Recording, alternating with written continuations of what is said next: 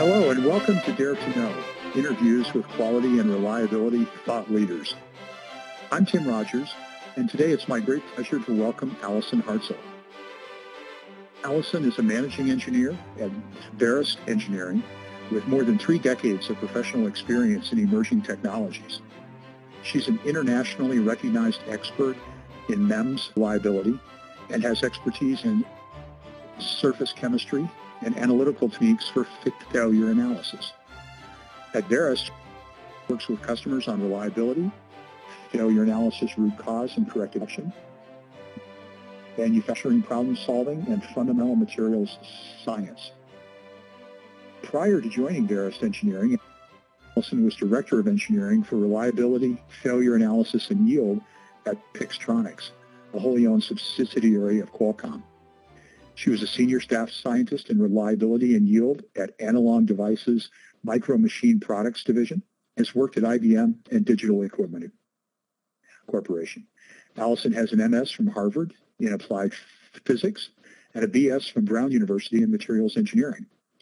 She's also the co-author with Mark da Silva and Herb Shea of MEMS Reliability, which is part of Springer Publishing's MEMS, MEMS Reference Shelf Series. Allyson, welcome, and thanks for joining us. Thank you so much for having me. Allyson, I, I, think most of our listeners are at least aware of the acronym MEMS, but I'm not sure they really understand what it is or how widespread this technology has become. Can you give us a sense of how MEMS has developed and grown over the last 20 or 30 years? Sure. Uh, I'd love to. Thank you so much, Tim. Uh, MEMS, MEMS is an interesting technology because if you think about uh, semiconductor, you think about a transistor and interconnect and capacitors and that sort of thing makes up you know, semiconductors. However, in MEMS, it's really a, a methodology to make the parts. Um, MEMS employ like microscopic kind of analogs of common mechanical parts, and they have like channel holes and rings, that sort of thing. Um, they're not, they're micro machine, it's a micro fabrication technology. So that's actually what defines MEMS, which is very interesting. So it gives it so many areas where MEMS can actually be, be used.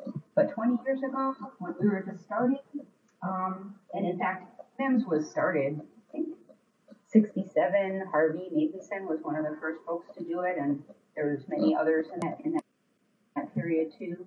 I just mentioned Harvey because I met him, and he was such an interesting fellow. Um, but back then, we were saying we're doing MEMS, saying, "Wow, how cool! We're, we're making MEMS. What do you do? I make MEMS." Um, but now it's so widespread, it's no, no longer really a widely used thing. Um, the technologies are being developed that are being developed are, are really interesting. But the big concern back then really was reliability, interestingly. There were these tiny little mechanical structures on a chip, and a, a lot of the customers in the marketplace, they weren't really ready for it. They were like, those are going to break. You know, so the reliability aspect of these had to be done very well. There are basically three major players 20 years ago. Um, Texas Instruments with their micromirror technology, which is still going strong today. Motorola, which is now Freescale, um, with their pressure sensors, still also going on today. And uh, Analog Devices with their accelerometers, uh, still going on today. And that's where I was. I was at Analog at the time. And uh, lucky enough to be on their micro, micro machine products division. I was hired uh, to lead the reliability effort and uh, start reliability of MEMS at Analog. And uh, I did that. It was challenging, fun, um, exciting, exhausting. but anything that, you know, a branding game, you know, will, will make you. Um, so, but as I said, back then the big concern was reliability. And in the case of ADI, we had a safety critical application. We were using um, and developing the accelerometer in an airbag deployment uh, situation. So it was literally life or death. And to make sure that you made your part so it did not fail ever was was the goal. And uh, and we did that. Um, it put a huge magnifying glass on reliability. It made us get really good at reliability really fast. So we had so many unknowns, you know, how to solve basic mechanisms that are really understood now, like stiction, how microcontamination interacts with it, how to test it, how to test for reliability. These were all areas that we had to develop. But today, there's so many applications and so many industries, and we've learned to do reliability testing early and design reliability in. Uh, the sensor market's grown so much, MEMS is a huge part of it. And we have foundries now for MEMS, so a lot of different folks can make MEMS and don't have to have their own fabs. Those big three I talked about, Texas Instruments, Analog Devices, and Motorola, we all had our own fabs back. But now you can fab at a, say, a Silex or a Micralyne or another um, fabrication facility, and I there's so many good ones. Those are just a couple examples. Uh, and you don't have to have your own fab; you can, contract it out. Um, what's also very very cool right now is um, the, the packaging aspect of MEMS, and uh, it used to always be hermetic, and now a lot of folks aren't even doing hermetic packaging anymore. Um, in fact, a, a capped device with a uh, plastic um, in a JEDEC sort of ready configuration is often um, a standard. Uh, wafer level packaging is, is very key.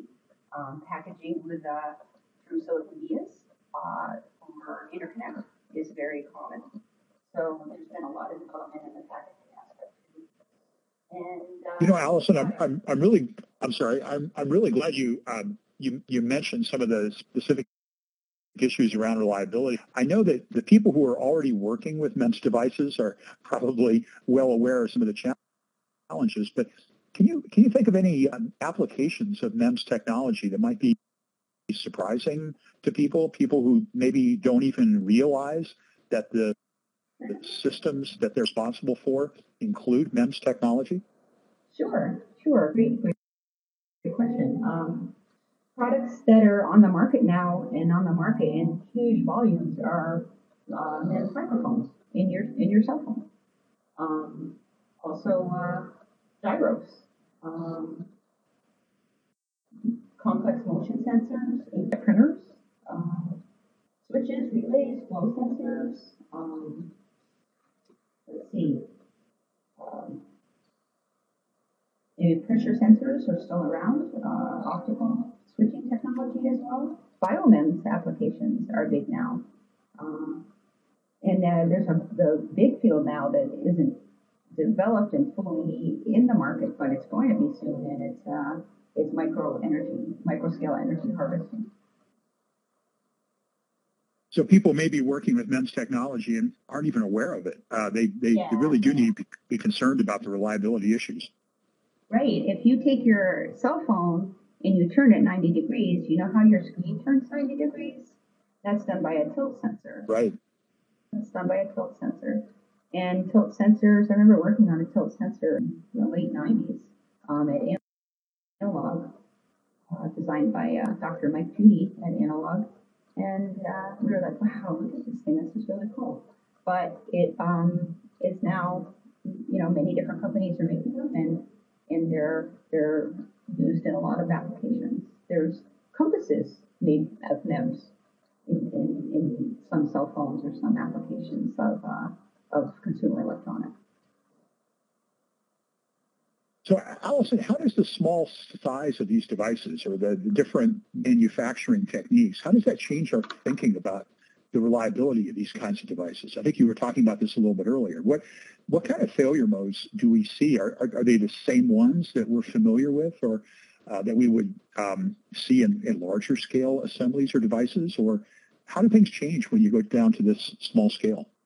Right, that's a great question because that's really the crux of reliability. Uh, one thing you have to still worry about um, your traditional uh, failure mechanisms. MEMS are, are made primarily on um, semiconductor equipment and those similar types of geometries. So you have to make sure you're definitely not going to design or interconnect uh, in a way where you get uh, current density driven electromigration or you're going to you know have enough of a passivation where you're not going to get corrosion, that type of thing. You have to still think about the traditional failure mechanisms, and uh, but but there's uh, other failure mechanisms that act differently. Like say ESD, it's it's always been a, a concern for semiconductor, and it still is. Um, you know, some folks make an entire career out of developing and designing ESD protect devices, which is it's critical right. for semiconductors. But it's also critical for some MEMS. Electrostatic MEMS um, tend to be uh, sensitive to ESD and other MEMS too, but particularly electrostatic. Uh, but the failure mechanisms are a little different. It can weld basically a, uh, a structure to a ground plane and it can make it look like it's another failure mechanism when it's when it's really ESD. So you have to be careful with with MEMS and have to um, design the MEMS in a way where you don't get ESD, or if you do, you use standard ESD handling practices and the right materials to, to ship them, etc. Um, but there's mechanisms that are that are um, critical because of the surface area to volume ratio of the size of the structures is very uh, high compared to you know a big mechanical structure that you're that you're you're replacing your microstructure with. Um, stiction is one thing. It started as static friction, uh, a term used for other technologies. Um, disk drives would say, "Oh, we have stiction," right? But in um, MEMS, stiction's a real big problem. And back 20 years ago, everybody was super secret about what was their special sauce that they were using uh, to treat the surface and reduce the work of adhesion so that stiction wouldn't be there. Uh, you still have to worry about stiction, but stiction now has um, a lot of different ways to uh, to to eliminate it or minimize it. Um, it's really a balance uh, equation that you have to think about. You have to think about the restoring force of your of your structure and the electrostatic force, and then the surface forces. And the surface forces are are uh, basically lumped together, and, and we call that stick. And then I'm saying that in the most simple of science terms. So microcontamination is also an issue. If you have a moving structure and you have a particle in there of the right size and it's in a critical area, you can actually obstruct the movement and stop the device and break right. It's broken. It's broken. You know. So right. um, we have to be careful about those sort of things. Allyson, is it fair to say if someone had, already has experience with uh, semiconductor design and semiconductor manufacturing that they should be, you know, already pretty aware of these issues? Uh, it sounds like, again, the manufacturing techniques are very similar. So maybe those people have a head start when it comes to, to MEMS reliability? Well, I, I'd like to say that, I'd like to say yes there, although there's a lot of folks that come out, come right out of school, and they only work in MEMS, so they're learning from MEMS itself instead of learning from semiconductor first. I Got it. I, I started working a long time ago, 33 years ago. So I started at IBM in, semiconductors. So I was lucky enough to get great schooling uh, in reliability testing and development of acceleration factors, that type of thing at, uh-huh. at very good um, semiconductor companies such as IBM and then Digital Equipment Corporation. Uh, so to me, I used a lot of that methodology, but then MEMS had a lot of new failure mechanisms. So you had to use the fundamentals of reliability. Go back to the what is your physics of failure? How, how long does it take for you to see a failure? Are you operating in the right regime? Are you accelerating to the point where you're having the same failure mechanism? Or are you actually breaking the part when mm. you're accelerating? All these simple and you know basic reliability questions have to be applied even today on every new technology that's developed because you could be creating a new physics of failure and you don't know it. You know, Allyson, one of the things that I think frustrates a lot of people in reliability engineering is, is figuring out ways that we can um, influence the design community, uh, where we can get designers to actually design in quality from the get-go. Um, how is that working in the MEMS world? Are designers more, I don't know, open-minded to, are they more aware of reliability issues? Are they more uh, willing to consider reliability in their designs? I think that uh, I think they have to be. Uh, my experience is that they are, are, but I was lucky enough to work at Analog Devices where it was very uh, forward thinking that way.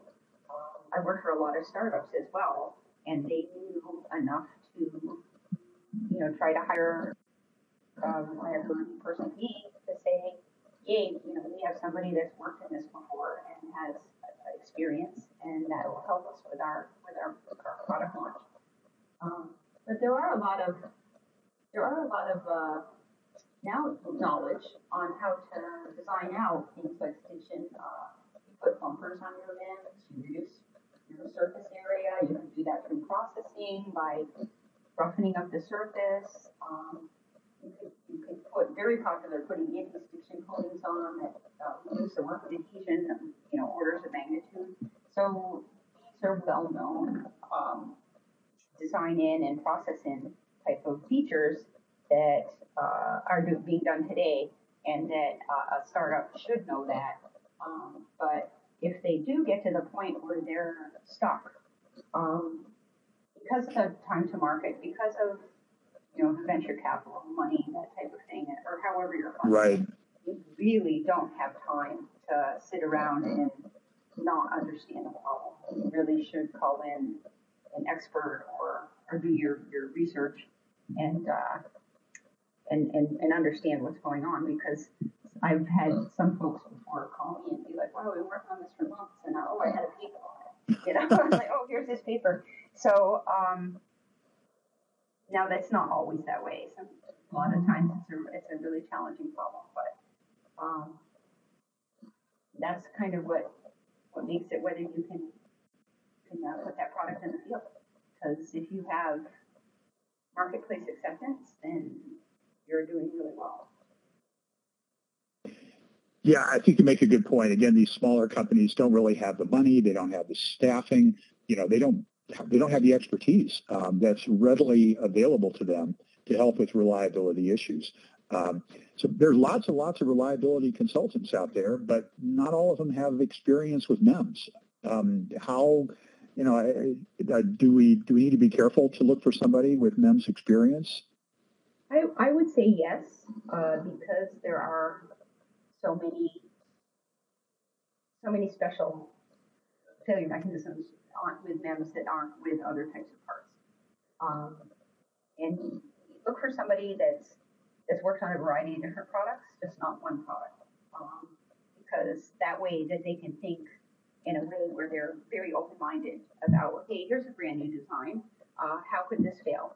Um, instead of saying, oh, I worked on one design once and uh, I only know the, types of failures in that design, instead of having a large breadth of experience to, to look across so many technologies uh, understand how this, this new technology might act. Um, bringing in reliability early is key. You start with your known MEMS failure mechanisms, then you do a lot of tests, you determine your physics of failure, work to accurately determine your acceleration factors. You have to eliminate your mechanisms that would cause early failure. You have to be ready for many cycles of learning. And as always, you've got to reduce defect density. You don't want anything to get out there and have an early faster failure rate so that the customer sees it and says, oh, everything's failing within a few months. Um, that's not good. I wouldn't be happy, right? no. so, yeah. So, um, and if, if we're going to say, you know, I, I can't I can't do this this podcast without mentioning the Internet of Things, because then it, right. it would be a modern podcast.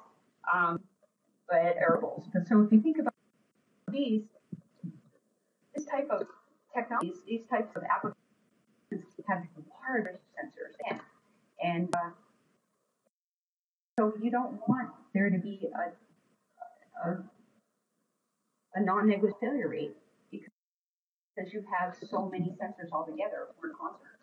You can't have a significant failure rate, um, or your whole system will go down way too many times. So you want your MPF to be to be very long.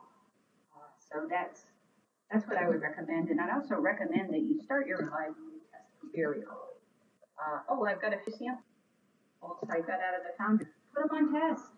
Put them on test now. Figure out what's wrong with your Right. part and uh, learn. Right. Don't don't wait. You know, I I I uh, I'm always amazed that folks say, oh yeah, we made it work, and then we tested it, and it's okay. So you did the test. You didn't you didn't run it for millions of cycles, billions of cycles, or you didn't put it on for hours. So it's like the elevated temperature to see what would happen. Um, Right. Please, please do reliability testing early. That's my recommendation. You know, Allyson, you had the benefit of coming up, uh, working with IBM and and, and some getting, getting some great experience with MEMS. Um, a lot of our listeners may be uh, more traditional reliability engineers who who who really don't have any experience with MEMS, and maybe maybe um, they might be encountering MEMS or the devices for the first time. Do you have any advice about how to bring these people up to speed so that they can uh, transform themselves, you know, into reliability engineers who can um, can handle these devices? Yes, I do. I think that they should go back to the fundamentals and uh, of what reliability is and start from there because that's what I had to do. And uh, when um, Professor Steve Senturia approached me to write um, one of the books in his uh, MEMS reference series and said, hey, we really need MEMS reliability out there. Um, I asked two of my good friends who were very good, and together we, we wrote a MEMS reliability book. And I think that uh, we are um, we're we're definitely able to teach through that. There's a lot of great literature out there. Um, it's not it's not just the book. I, there's huge amounts of researchers that have done very good work. So I'd say do, do your homework. Um, remember the fundamentals and uh, put your parts on test early. And I'm sure you would recommend they take a look at your book also uh, on Well, MEMS reliability through Springer would. Publishing. but I don't want to consume it on it. but uh, yeah, I, of course I'd like that if they did. Very good. Allyson, thanks so much for your insights today. Thank you so much for having me. It's been a real honor that you asked me to, to come on your uh, podcast. You're very welcome. That, that was Allyson Hartzell, Managing Engineer at Veryst Engineering. For more information about Veryst and their variety of engineering, consulting, and training services, visit www.veryst, that's dot com. This is Tim Rogers. Thanks very much for joining us.